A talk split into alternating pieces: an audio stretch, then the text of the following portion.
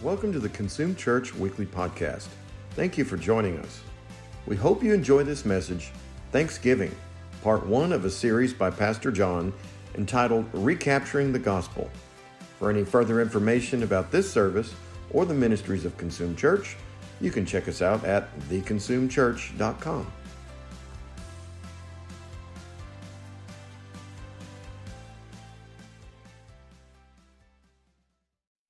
Hey, I'm uh, so thankful for you guys, and uh, never been much of one for a building drive or whatever. I remember being younger and going to churches where that seemed kind of taboo or awkward. And uh, you know, we're not trying to build the kingdom of Consume Church, but we are trying to build the kingdom of God.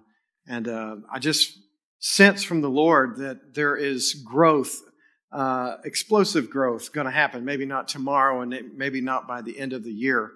Uh, but what God is doing here in this church is very special. And um, you're all part of it. You're, you're, you're an amazing family of God. And um, yeah, thank you so much for sowing into the building fund and uh, taking ownership.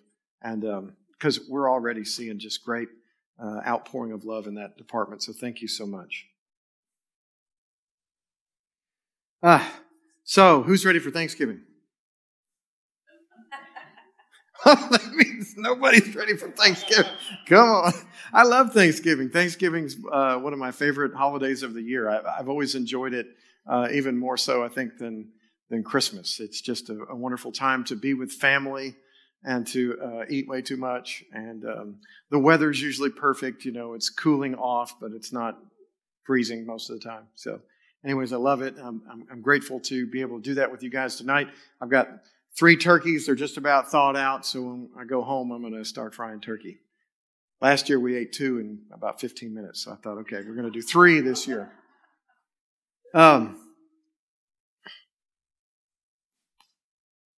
so it's been a while since I've been in the pulpit. That's um, it's felt kind of strange to not preach for a month, but uh, anyways, for the next two months, you're going to get lots of Pastor John. Are y'all okay with that? But I feel like directionally, the uh, the Lord has put some things on my heart, and uh, today is part one in a series called "Recapturing the Gospel." And I think that the Lord has uh, showed me that there is coming a day very soon where this church is going to be discovered um, by the by the general public, and people are going to look over at, at us and try to figure out what is it that these people are doing over here that is um, producing such great results, not just in uh, your personal lives, but in fruitfulness in ministry. I, I really believe that uh, in our um, stream or our um, flavor of doing church, this Pentecostal flair that we have, it it almost becomes uh, a given or old hat to jump up and down and say signs, wonders, and miracles, the outpouring of the Spirit, and really make a lot of noise about it. Uh, but then when you look around, we, we may have amazing services where we really get moved or touched. Uh, but we're not seeing a whole lot of that necessarily on the outside when we leave here. Uh, does, does that life of God that spills all over us, does that actually impact the world? And uh, the Lord's really been speaking to me about that and saying that, you know, a lot of that has to do with the way in which we understand, the way in which we uh, participate, so to speak, in the gospel. And so I've been challenged to uh, talk about what, what the gospel is and what it's not, and really to give us a better understanding um, of our relationship to the gospel of the Lord Jesus Christ. And so you probably don't uh, hear me use the words gospel too much. That's not a, a word that often rolls off my tongue. You've probably not heard me preach about the gospel. And I think that in the American church, our relationship to the gospel, uh, it tends to gravitate towards this news that uh, Christ has uh, set me free. He's forgiven my sins, that I am now free of guilt and I can be in fellowship with my Heavenly Father. And, and that's really good version of telling the story of the gospel. But I want to deepen and broaden. I think that m- most of our understanding about the gospel is kind of like when you have a kid. When you have a kid and their concepts of things are, are very basic. When, when your child is maybe two years old, you begin to show them what blue, so that they begin to associate uh, color with something like you put a crayon in their hand and get them to scribble on a piece of paper and you teach them blue and they say, oh, that's blue as opposed to red. Or you start to identify shapes, right? You, you take cow goes moo, you know, or you have a picture of a cow and they can point from the different animals because you're teaching them what stuff means, right? And so, like a fish, basically a child would know what the basic outline and design of a fish is, right? Well, there's a difference between that and when your kids begin to grow up and you take them to the Caribbean and you throw them overboard. Have you ever been to the Caribbean and seen how blue the water is? And they experience blue like they never have in their life. And then you say, fish. and they see a fish. Are we getting the pictures? There you go. That's a shark. These are actually some of our home photos, you know, that we, uh, our collection, family collection. Last Christmas, we went to Belize and went scuba diving. But yeah, where you, where they, it's a difference between knowing the shape of the fish and actually interacting and seeing the fish swim by and their eyeball following you when they go by. Touching and experiencing. And I feel like our relationship to the gospel, that God wants to challenge us in this way, that instead of pointing at shapes and abstract colors, that the Lord wants to take us into an experience of the gospel itself. And so that's what this next series, recapturing the gospel, because what we tend to think of as the gospel uh, is all pieces of the gospel and almost shapes and colors of the gospel, but not necessarily the gospel itself. Is anybody tracking with me? Okay. And then uh, today we're going to talk about Thanksgiving because we're actually celebrating Thanksgiving, so I'm throwing a little Thanksgiving in there. Is that a deal? So, what is the gospel? How many people know what the gospel means?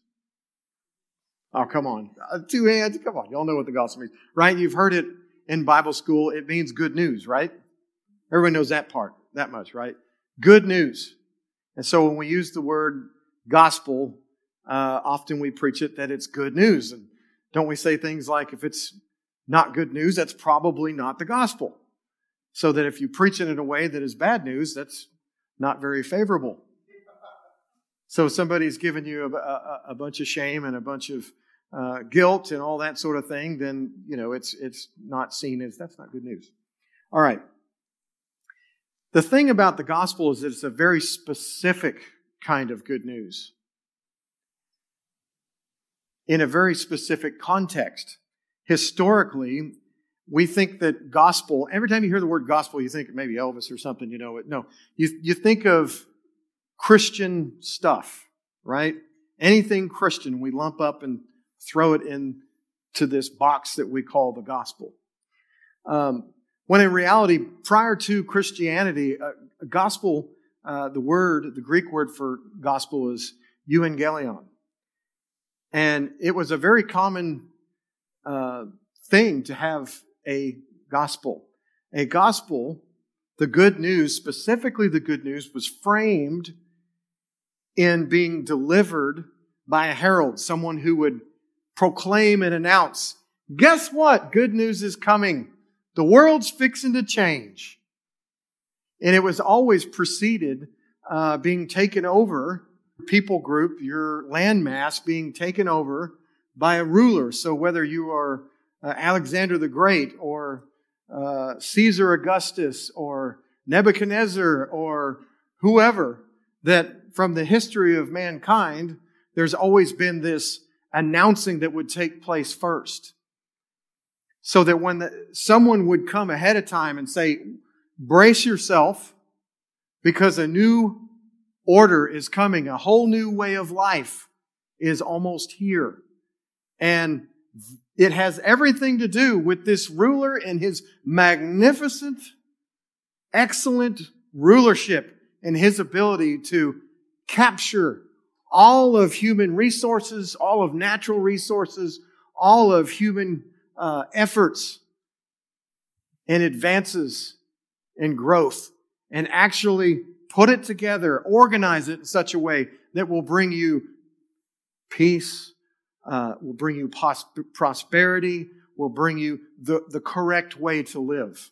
Are y'all tracking with me? That announcement is what is actually a gospel.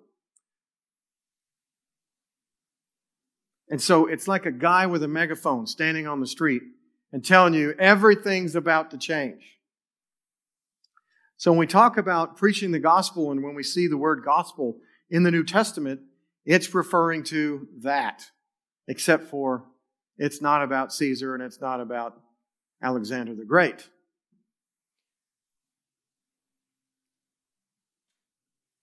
So I want to talk about the necessity of a gospel. Why is that actually necessary? Why would someone need to go ahead of the wave that's coming before the troops and the uh, all the uh, other accoutrements of the culture show up and begin to physically take over. It's important because people have the decision at that point whether to get on board internally and embrace this new change and pay tribute. So devote everything that they have, paying taxes as part of that, but to actually pay to the new regime homage and begin to adapt. You know, you think about when the gospel first, uh, the gospel of the Lord Jesus Christ first began uh, through John the Baptist and then Jesus himself. What was the word? Repent, for the kingdom of God is at hand. And it is basically get your life in order with what's about to happen because everything is going to change. Now, see, the way that we have understood the American gospel, even when we say those words, we may not fully grasp what has happened in and through Jesus Christ and his coming kingdom. Nor do we have our hopes accurately tuned to understand what are what implications that has on us. And I think that the, the message of the gospel is timeless and it still speaks to us today. Our hope is still the same as they had 2,000 years ago when the gospel began to be preached. Uh, and so we're going to unpack this for the next several weeks.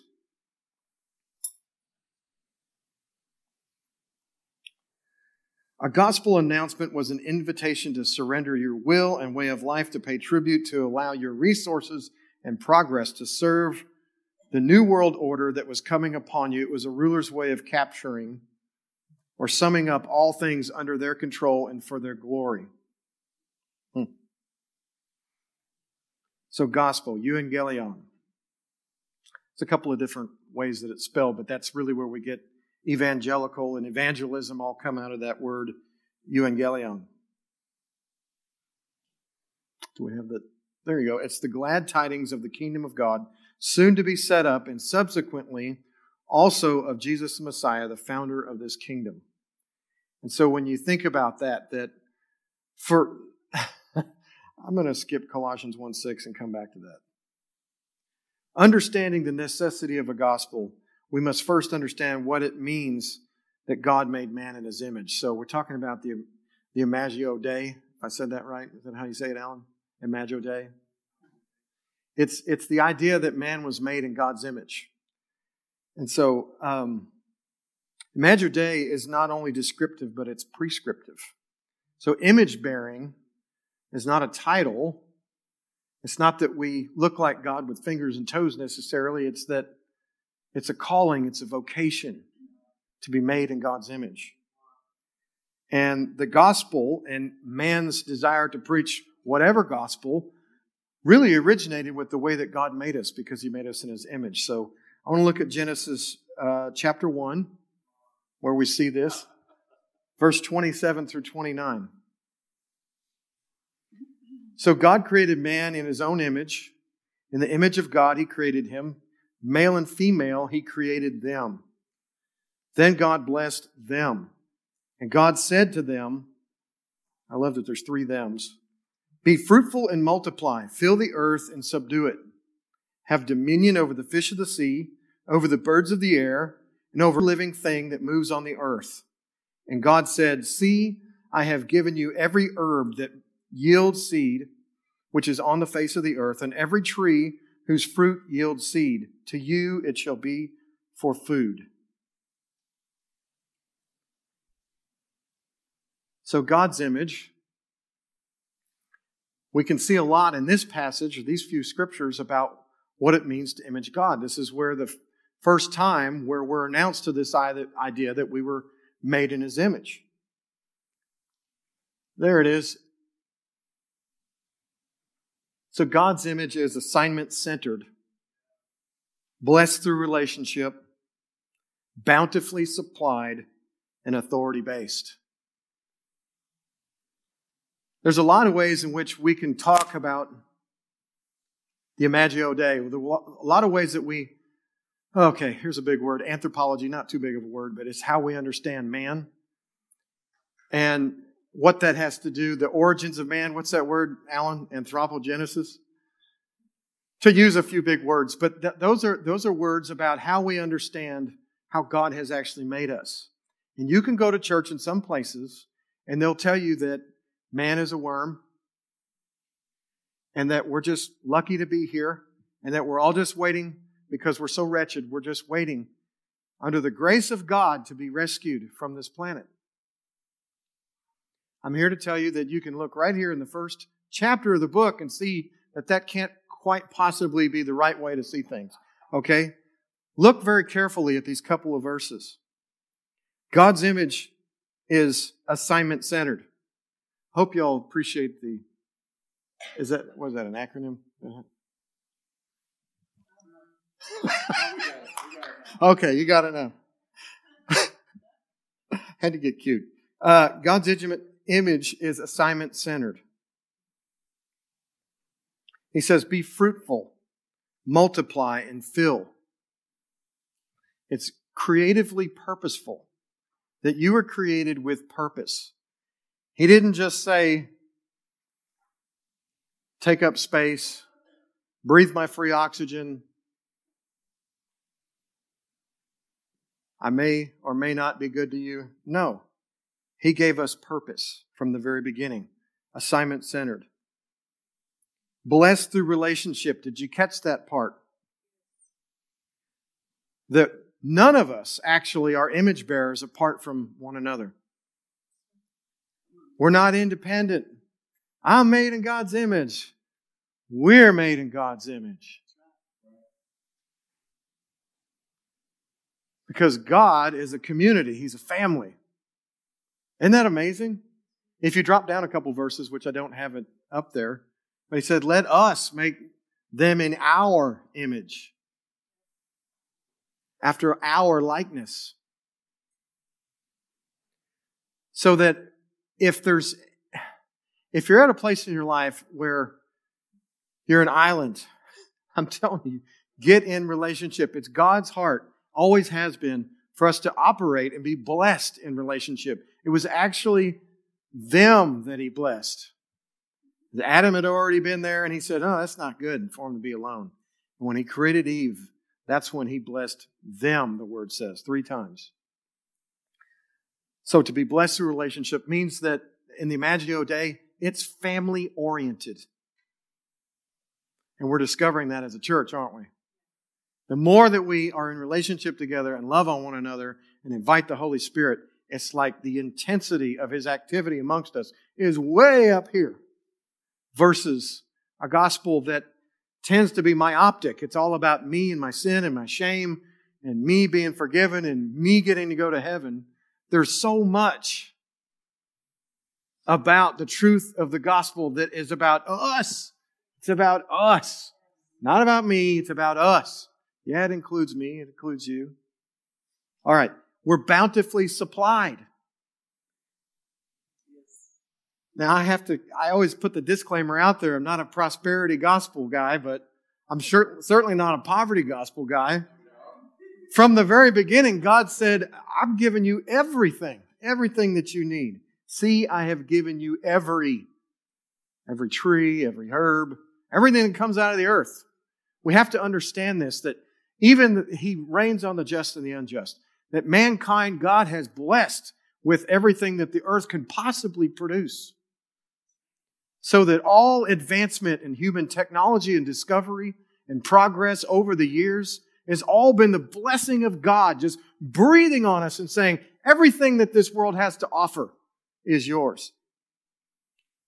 As a matter of fact, that fill word is bring it to completion.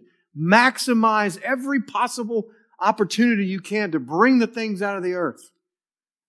But it happens through the connection. It was always intended to be through partnership with God. It is God's heart, always has been, that you would be bountifully supply, that you would have more than enough, access to everything that you need. Amen? And then the last one is authority based. He says to subdue it, take dominion. Make the earth subject is what that means, to rule over. You are actually created to walk in authority. Of course, we know that authority has a way in which we need to understand authority. If you're not under authority, you don't have any authority. But being under God's authority, He has created mankind to walk in authority. Now take all of those aspects and imagine mankind after the fall having broken relationship with God. So you remove the blessed part out of it through relationship and you get the rest of it. You get authority based, you get assignment centered, so creatively purposeful still, and making the earth subject and ruling over things, and being able to access all of its resources. And what do you get? Every form of government, every form of kingdom, every form of empire that has ever lived or existed has all operated through the Missio Dei without the relationship part being intact. Does that make sense? So, being assignment centered, fruitful and multiply means to be creative, to expand, to grow, to develop people. The word fill means to bring the earth to its fulfillment, completeness, utilize its resources fully.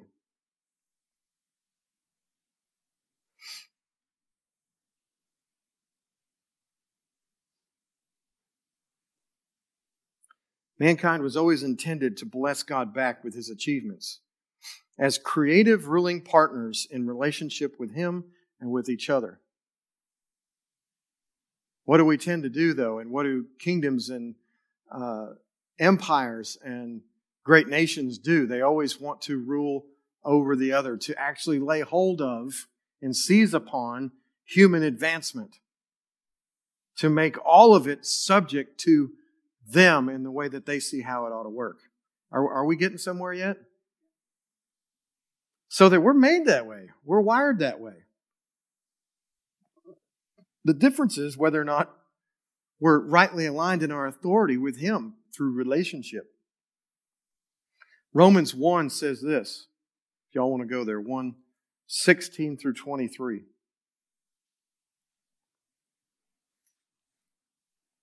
says, For I am not ashamed of the gospel of Christ, for it is the power of God to salvation for everyone who believes, for the Jew first, and also for the Greek. For in it the righteousness of God is revealed from faith to faith, as it is written, the just shall live by faith. We know that part of the gospel. For the wrath of God is revealed from heaven against all ungodliness and unrighteousness of men who suppress the truth in unrighteousness because what may be known of God is manifest in them, for God has shown it to them. For since the creation, this is verse 20, for since the creation of the world, his invisible attributes are clearly seen, being understood by the things that are made, even his eternal power and Godhead, even his eternal power and Godhead. So that they are without excuse, because although they knew God, they did not glorify him as God and here's our thanksgiving part nor were thankful, but became futile in their thoughts, and their foolish hearts were darkened. Professing to be wise, they became fools, and changed the glory of the incorruptible God into an image made like corruptible man, and birds, and four footed animals, and creeping things. So when we have the Imagio Dei and we break relationship with God, what has often happened is idolatry. They've historically served some other gods. Matter of fact, Alexander the Great and the, and the Caesars, they were all actually considered deity. Their uh, ability to um, organize and to um, develop people groups and to uh, work in military might and to set up systems and capitalize upon the development of humankind actually gave them this status that in those days they're like, that's a God. That's a God. He's actually capturing all of human advancement at the time. How many of you know that human advancement and progression is still going? Like we have actually uh, filled, fulfilled the earth's uh, purpose and its, um, um, what's the right word? We have done so much more to fulfill what earth is capable of becoming its resources, its um, power, and everything else than they ever thought possible back then. I mean, they developed roads, they developed plumbing, they developed sanitation, all kinds of things. And here we are, 2,000 years later, and we're still developing things, aren't we? Because the Spirit of God is actually on humanity to bless mankind, whether he knows him or not, so that in hopes, and Book of Acts so that in hopes that we might grope and find him. And that's closely related to this passage there in Romans. I guess I just want to release over you that even no matter where you're at, that it is a gift of God for you to actually discover things that have never been discovered before. And especially when you walk in the Lord's presence and give Him glory, being thankful, will He just continue to pour out creativity and authority and blessing more than enough? Amen? So spiritual abundance is actually governed by giving of thanks. Colossians 2 6 and 7 say this As you therefore have received Christ Jesus the Lord, so walk in him, rooted and built up in him, and established in the faith. As you have been taught, abounding in it with thanksgiving. So that our abundance in the Spirit actually is connected or governed by our ability to actually give God glory and give Him thanks for it. You know, when, when my kids, uh, kids, employees, whoever, when you're working with someone that you give a gift to, you're not very inclined to just keep on giving necessarily when they don't appreciate it. As a matter of fact, they don't even take advantage of it. They just leave it laying there. You give them some gift and they throw it in the corner, and you're like, wow, I really thought that was a pretty good thing, but I guess they don't appreciate it. Well, well maybe next time I'll give it to somebody else because they didn't like it, I guess. And God's just a giver. He's going to keep on giving. But I'm saying that we can actually walk in an abundant lifestyle where the Imagio Dei realigned with Christ, realigned with the Father, and realigned with one another. This is huge. Where the blessing of God just flows and creativity flows. What I'm saying is, God bless you all in your ability to discover a niche that God has made just for you to discover. There's stuff out there that uh, you're never too old, you're never too young, you're never too poor or too rich for God to actually open up all of what the earth has for you to discover and develop. And I think that as a church, the Lord is really giving us some very special things to develop, but I'll talk about that next week. So I want to talk about this concept of the sacrifice of thanksgiving because it's Thanksgiving.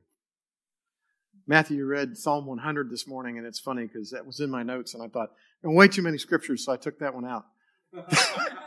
it got read anyways, but that's the enter his gates with thanksgiving in your heart, enter his courts with praise. Uh, so there's this concept of the sacrifice of thanksgiving, and we see it in Leviticus chapter 7. Who loves Leviticus? Isn't that fun? Leviticus is so much fun. Not, not so much. Uh, it can be dry and boring, uh, but here in Leviticus chapter 7, we see all these uh, regulations and stipulations and really ways in which sacrifices take place. And in the area of peace offering, uh, we see this terminology, the sacrifice of thanksgiving. And um, the sacrifice of thanksgiving That word thanksgiving is toda, uh, but it's often translated confession too. So this idea of confessing, using your mouth, and thanksgiving kind of go hand in hand. Uh, it often had to do, it was connected to salvation. And when I say salvation in those days, there was this understanding, especially having um, not the same type of relationship that we do now with the Holy Spirit, where He's just there all the time for us and uh, at, at, at our fingertips. Um, there was this understanding that people would often barter with God. And God was actually okay with that. If you look um, in, I believe it's chapter 12 of Genesis, where all of the earth had been flooded and everybody's gone, and now it's Noah and his family. Well, that Imago Dei thing was almost repeated, or at least the calling part of it was repeated. Uh, but it sounds a little different. And one of the things that it said was um, go forth. And it had the word go forth was like uh, go forth and subdue the earth, whatever. I forget the exact wording there. Forgive me. But it, it meant like to wriggle, to, to wrestle. And so there was this understanding uh, from the flood forward that there was a wrestling that was involved with this process uh, of discovering from God. And it often people would, in their calamity or in their distress or in their growth process, or there's a wall here, I can't have kids, I, I, uh, I've got enemies bearing down on me, I don't have food to eat, whatever. People would make a vow and they would say, Lord, if you'll rescue me, if you'll come through in this case, I will give you fill in the blank. Uh, the most obvious um, example of that would be Hannah and her son Samuel, where she was barren and she called out to the Lord, If you'll give me a son, I'll give him back to you. And so the sacrifice of thanksgiving, you see Hannah actually going back to the temple. Not only does she fulfill her vows, she said to the Lord that she would give him uh, to him for the work in the temple. And we all know that Samuel was one of the most amazing prophets in the time of King David. Uh, but she also brought three bulls or a three year old bull, we don't know. But she brought three bulls and she brought wine and bread and all the things that Leviticus 7 talked about doing because the idea of confession wasn't only to just speak, but it was also to come through with what you'd promised God to fulfill your vow. And I think that it's not so much that, you know, we look in um, Psalm 50 and the Lord says, Guys, sacrifices. If I wanted bulls, I own a cattle on a thousand hills. If I wanted bulls, do you think I'd tell you? If I was hungry, do you think I'd tell you? If I was thirsty, would I tell you I'm thirsty? He's like, what I'm looking for is a, is a sacrifice of thanksgiving. It's the fruit of our lips that, and it can't just be lip service that we actually, that, that people would go and pay their vows because they're serious about, no, God, I cried out to you and you actually responded to me and I will not forget. I will come pay my vows.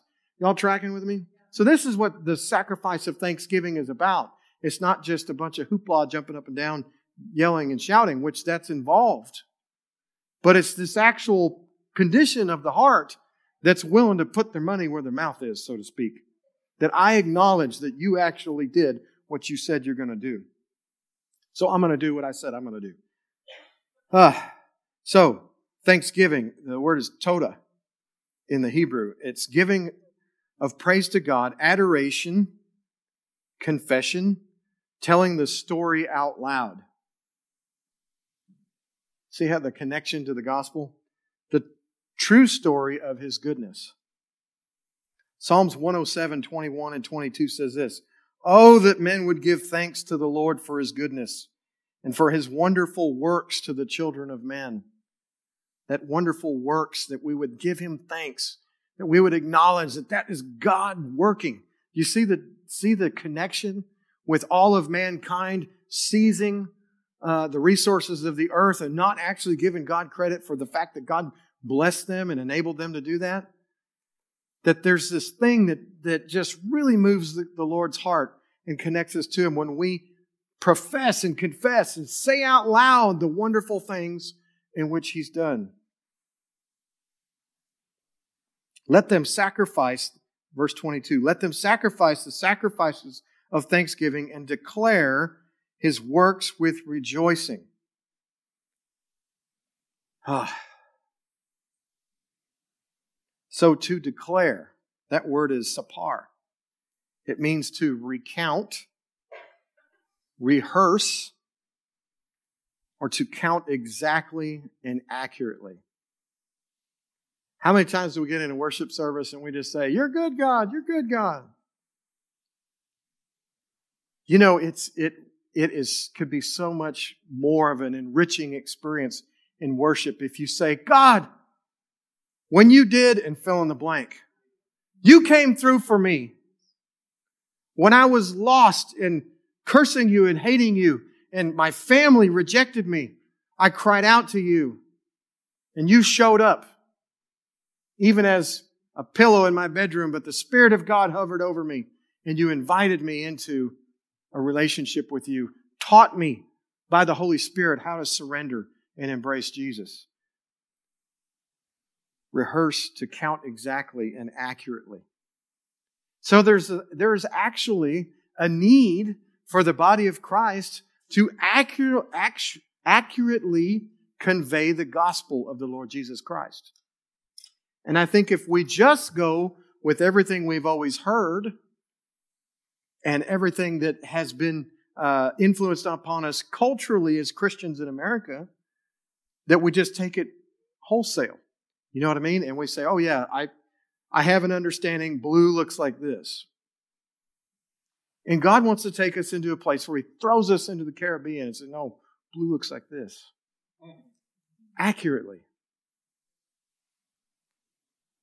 To count exactly. Oh, I'm winding up, I promise.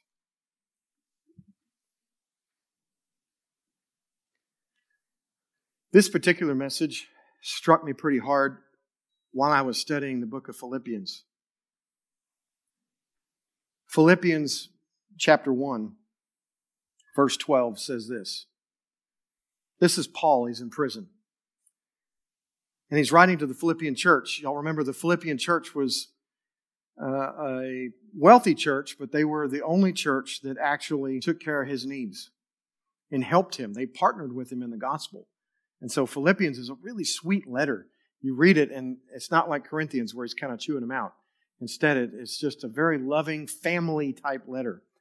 Uh, but in verse 12, he says, But I want you to know, brethren, that the things which happened to me have actually turned out for the furtherance of the gospel. So that it has become evident to the whole palace guard and to all the rest that my chains are in Christ. And most of the brethren in the Lord, having become confident by my chains, are much more bold to speak the word without fear. Some indeed preach Christ, even from envy and strife, and some also from goodwill. The former preach Christ from selfish ambition, not sincerely, supposing to add affliction to my chains. And so basically, Paul was in prison, and there were people uh, on the outside that were talking about Jesus, but in a mocking way. That it was just out there in public and how ridiculous is this? And kind of mocking the gospel. And you know that that passage goes on to say that he, he says, I, you know what? I don't care if it, how it gets out. Just the fact that it's getting out, it thrills me. It thrills me. But verse 12, but I want you to know, brethren, that the things which happened to me have actually turned out for the furtherance of the gospel. And I want to talk to you about right now. Our per- current political climate is ripe for the gospel.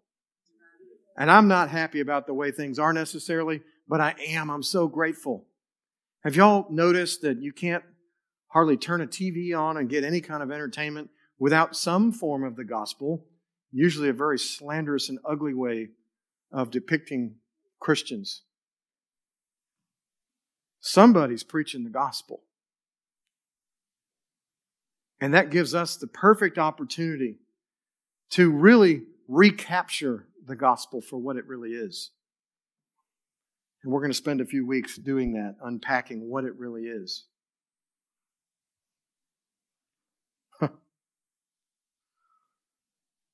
like I said, every world power comes with an announcement.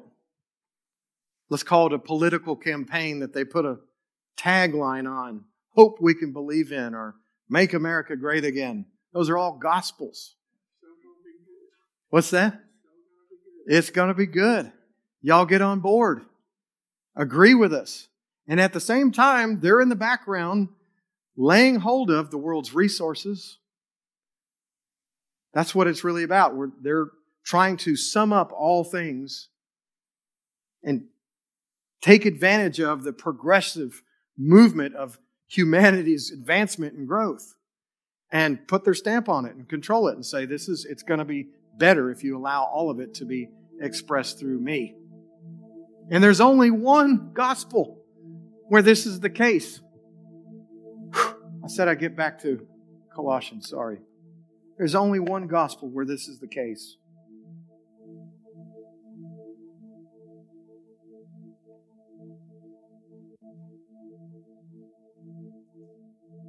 Where to go?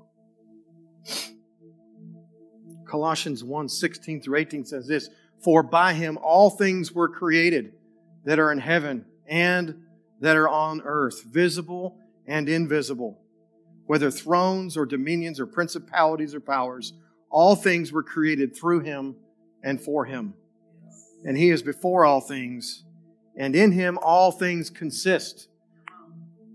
Now, if I didn't know what I was talking about, I'd tell you that all things consist in Him so that my dog is full of Jesus or this chair molecularly is held together by Christ. It's not correct. What it means is in the gospel of the kingdom that all things are summed up, that all advancement because of the blessing of God, they make sense through the Creator Jesus Christ Himself, so that He'll get all the glory for all of our progression, all of our advancement. His campaign. See, when we think of the gospel, it's about how God has become king. The king of the universe is coming and everything's changing.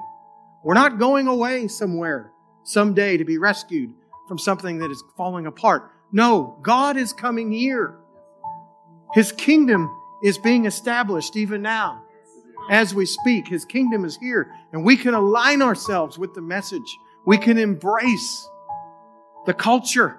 We can embrace the new laws and everything. Everything is summed up in Him. So that all of our creativity, it's not bad. It just needs to be subject to give Him glory because He's given it to us. So it means, like the elders, cast off their crowns.